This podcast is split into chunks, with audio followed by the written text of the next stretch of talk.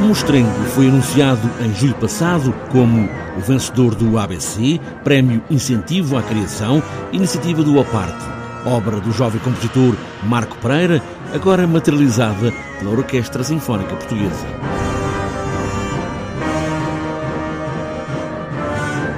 Marco Pereira, o compositor, foi buscar o Mostrengo, nome da obra à mensagem de Fernando Pessoa, que hoje pode ter várias maneiras de ler a ideia do Fernando Pessoa era certamente diferente, na altura em que ele escreveu esta obra, que está inserida numa obra maior, a mensagem de Fernando Pessoa, mas sem dúvida que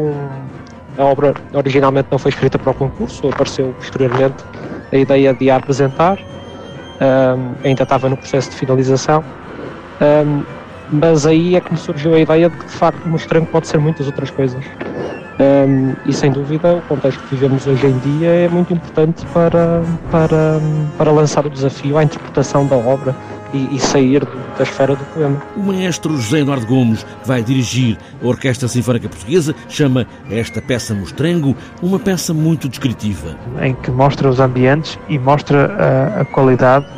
e tem uma ideia, tem uma linha, tem uma forma, uma estrutura e eu creio que isso é o mais importante num jovem compositor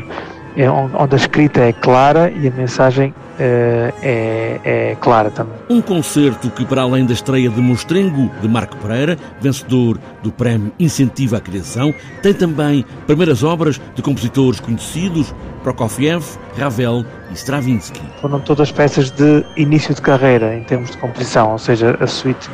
do Pássaro de Fogo, o primeiro bailado de Stravinsky, a Sinfonia Clássica de Prokofiev, a sua primeira sinfonia composta aos 27 anos,